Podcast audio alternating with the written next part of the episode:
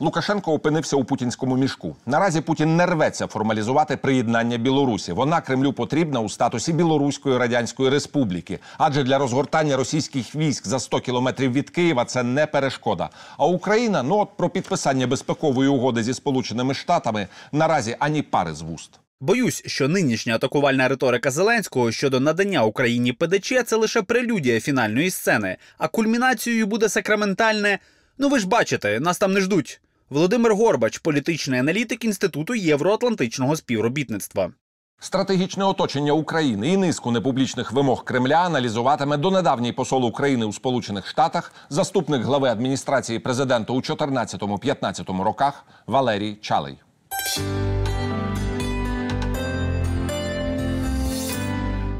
Вітаю вас, пане амбасадоре, в студії телеканалу Еспресо. Отже, невблаганно наближається момент істини чи момент ікс. Йдеться про зустріч між Байденом і Путіним. Ми розуміємо, що оці от найближчі кілька днів, що лишилися до цієї зустрічі, вони, зокрема, і в українському кейсі будуть присвячені спробам синхронізуватися з американською позицію. І те, що ми наразі бачимо, йдеться про літ над натівським самітом. Мене вже починає трішки непокоїти. Стосовно України, я впевнений, що там буде розглядатись е, наше питання. Я також вважаю, що за нашою спиною ніяких домовленостей не буде, і причин тут є кілька. Е, одна з причин, яку я вважаю одну з ключових, те, що Сполучені Штати і Джозеф Байден, як е, президент Сполучених Штатів мусить показати сильну позицію. Інакше їх конкуренти, такі як Китай, в першу чергу, вони будуть сприймати це цю слабкість як можливість своїх подальших дій. Ну і звичайно, сподіваємося, що наше стратегічне партнерство України і Сполучених Штатів також е, має бути запобіжником якихось таких рішень. Але е, хочу зауважити, що дійсно ви праві, що деякі сигнали останнього часу. Переорієнтація питань на Білорусь, е, обговорення інших проблем, а не України, де ситуація найскладніша в центрі Європи йде війна. Росія воює проти України за допомогою своїх найманців, техніки, залишила техніку, залишила величезну кількість е, особового складу на кордонах України, і це якось відходить на задній план. Це е, наслідки, я думаю, недостатньої активності нашої. І те, що України не буде е, на G7, а можливо там буде Білорусь. Е, я маю на увазі білоруська опозиція. Те, що України, на жаль, не буде в Брюсселі під час саміту НАТО, і те, що ми ще е, очікуємо, сподіваємося на зустріч українського президента е, Зеленського з президентом Сполучених Штатів Джозефом Байденом перед зустрічю Байдена з Путіним. Ну це все нас підвішує в такому стані, що певні роздуми чи занепокоєння залишаються. Путін буде вимагати поставити на паузу питання євроатлантичної інтеграції України. Путін буде далі продавлювати питання Північного потоку. 2 і ми розуміємо, що є вже доволі неприємні фідбеки. Йдеться як про північний потік, йдеться про те, що євроатлантичний саміт проігнорував Україну. Чи Україна зробила недостатньо для того, щоб бути присутньою на саміті НАТО? Україна відіграє на східному фланзі НАТО ключову роль, платить величезну ціну за це життями своїх воїнів. Ми не просто маємо право, ми маємо діяти активно для того, щоб на дипломатичному рівні наше сприйняття нас як суб'єкта е, на євроатлантичному просторі, принаймні в сфері безпеки, воно було адекватним. І тут недостатньо закликів публічних чи навіть е, просто звернень до партнерів, чому ви так не зробили, чому Україна не в НАТО, а чому Україна не на саміті. Це не той підхід. Е, це складна робота. Вона потребує зусиль президента, уряду, парламенту, не тільки міністерства закордонних справ. І очевидно, що ця робота зараз не зроблена досконало. А тому, що є один не зроблена досконало, чи недороблена, чи просто не зроблена. Я думаю, що вона зроблена на звичайному рівні. Тобто, що таке для України інший рівень? Це коли йде проактивна позиція, динамічна позиція і а, Україна, а це правда. Геополітика складна річ, і кожен має свої інтереси, коли Україна сама пробиває собі шлях за допомогою союзників, партнерів і пробиває собі шлях. Так було раніше, е, так має бути і зараз. І я впевнений, що можливості ще залишаються навіть сьогодні. Я ще сподіваюся, що заклики. Я вдячний за це і е, української діаспори в США до Джозефа Байдена.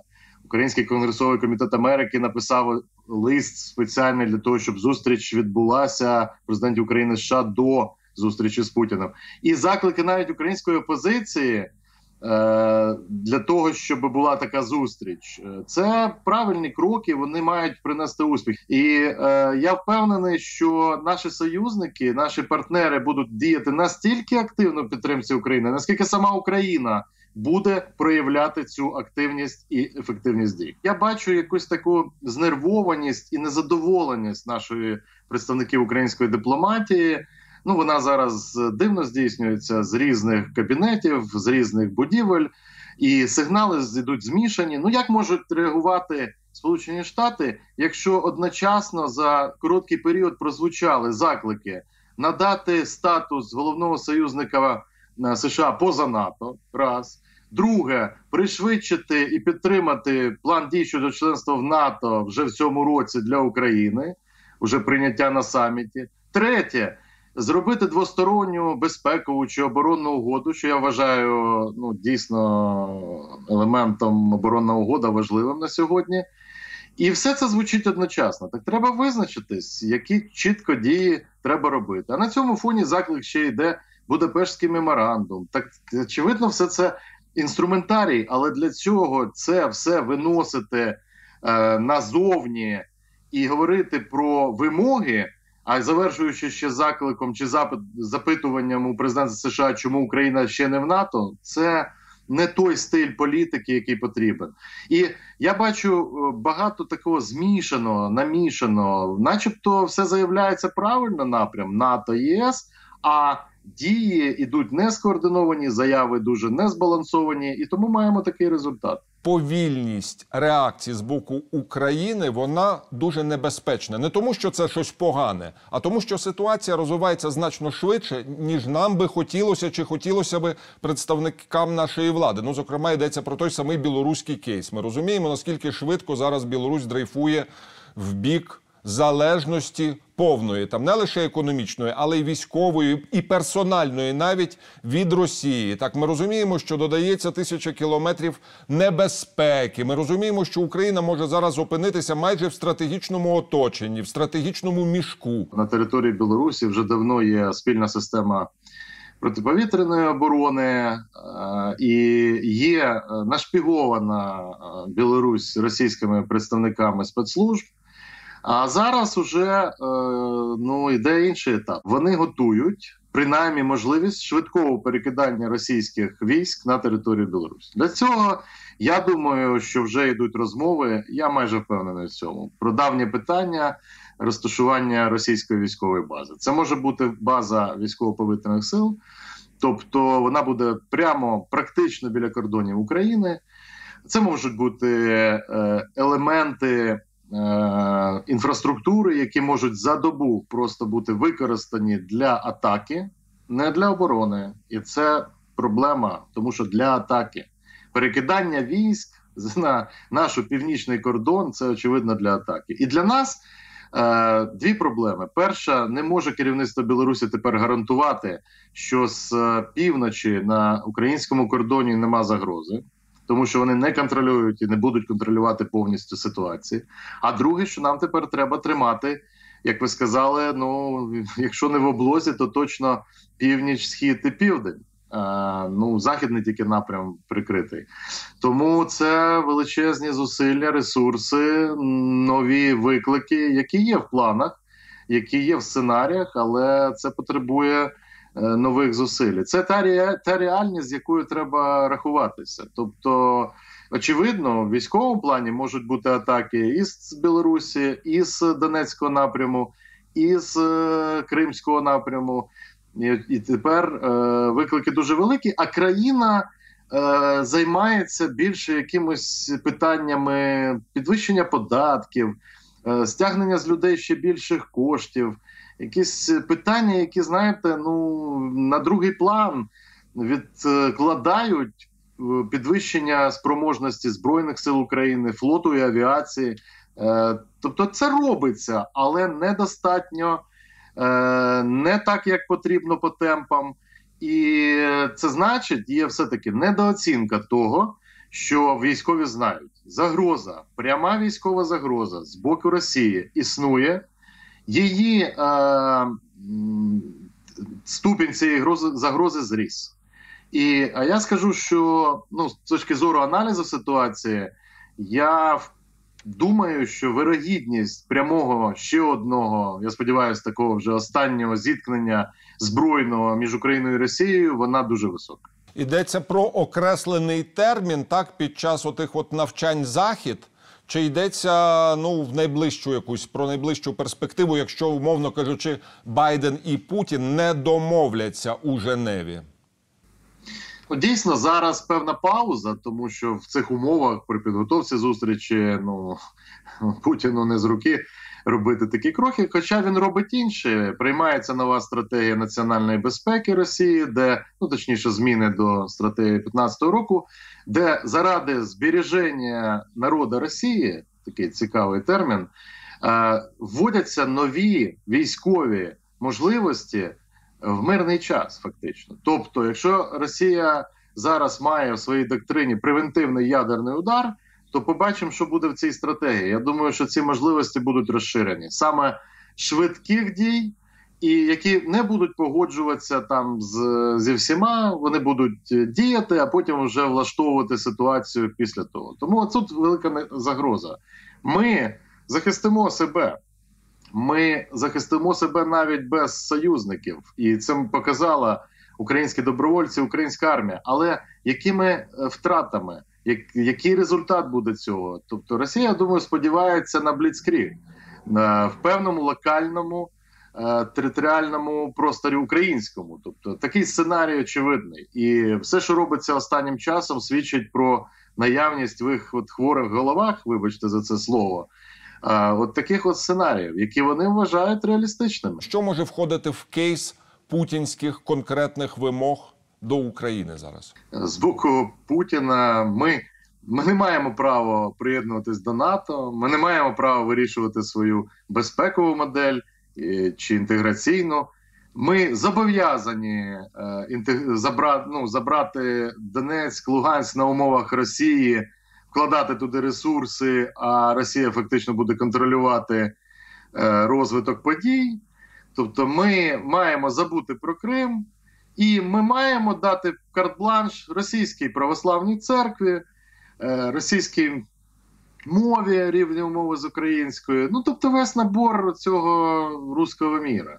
А потім це все використовується для того, щоб атакувати нас військовим, вбивати наших людей. Тобто, все вже ясно. Путіну Білорусь потрібна як певний військовий плацдарм з пропискою в ООН, з ознаками формальної незалежності, але з повним феодальним підпорядкуванням. Думаю, що зустріч Путіна і Лукашенка в Сочі була не лише про гроші, тому що гроші і гарантії в обмін на щось. І я думаю, як ви слушно відзначили, що в момент X, якщо в Кремлі віддадуть наказ впродовж доби чи двох діб, вони розгорнуться в Білорусі на тому рівні, на якому їм потрібно. Треба знаходити способи диверсифікації постачання. Якщо у нас є постачання е, паливомастильних матеріалів з Білорусі, якщо є елементи критичного імпорту, то там невеличкі, більше Білорусь від нас залежить. То треба дивитися, як це замістити в швидкий період. Навчання захід 2021 – це 10-16 вересня цього року. Вибори в Держдуму. Тобто Путіну потрібні перемоги на геополітичному фронті зараз. І зустрічі з Джозефом Байденом, е, зустрічі з Лукашенко першу чергу спрямовані для того, щоб показати, який очільник Росії е, ефективний і дієвий саме в зовнішній політиці, де ще він не може щось проявляти, а тому, що внутрішньо є великі проблеми. Тому нам треба дивитись на цей короткий відрізок і на стратегічні дії. Тобто тут є робота величезна для розробки сценаріїв і координації дій з нашими партнерами-союзниками. Адже якщо і а я думаю, що так і буде, Путін зараз візьме більший контроль над Білорусю, то це буде загроза Литві, це буде загроза Польщі, це буде загроза не тільки нам. І тут треба об'єднувати зусиль. Ну, дивіться, просто Путін може використати Лукашенка як геополітичного мілітарного спойлера. Умовно кажучи, так, створити ту чи іншу провокацію, але власне на білоруському фронті. Так, або не знаю, запланувати якусь авіа, не знаю, диверсію, прорив в Крим через територію України. І ми просто зобов'язані якось на це реагувати. Так? І подібних сценаріїв може бути дуже багато. Все можливо. Треба розуміти, що можливі різні варіанти, сценарії, провокації. Е, ну, найближче те, що можливо, це під тиском е, російського керівництва, налагодження, скажімо, зв'язків чи визнання Білорусю так званих е, ДНР, НР, е, ЛНР і, можливо, авіасполучення в Крим. Ну, тобто такі подразники, такі провокації, які очевидно викличуть дії України вже ну, проти Білорусі, тому що е, як і власне Україна тримає цю позицію щодо всіх країн, які порушують міжнародні санкції, порушують ті режими, які встановлені. А спроба анексії Криму, тимчасова окупація і, санкції, які в ООН накладені, не дозволяють це робити. Тобто, може бути використана Білорусь, щоб вона робила цю брудну роботу за Путіна. А Путін в цей час буде роз- зустрічатися з Джозефом Байденом і вирішувати, як він хоче, глобальні чи регіональні проблеми разом. Оце, от, в принципі, мета.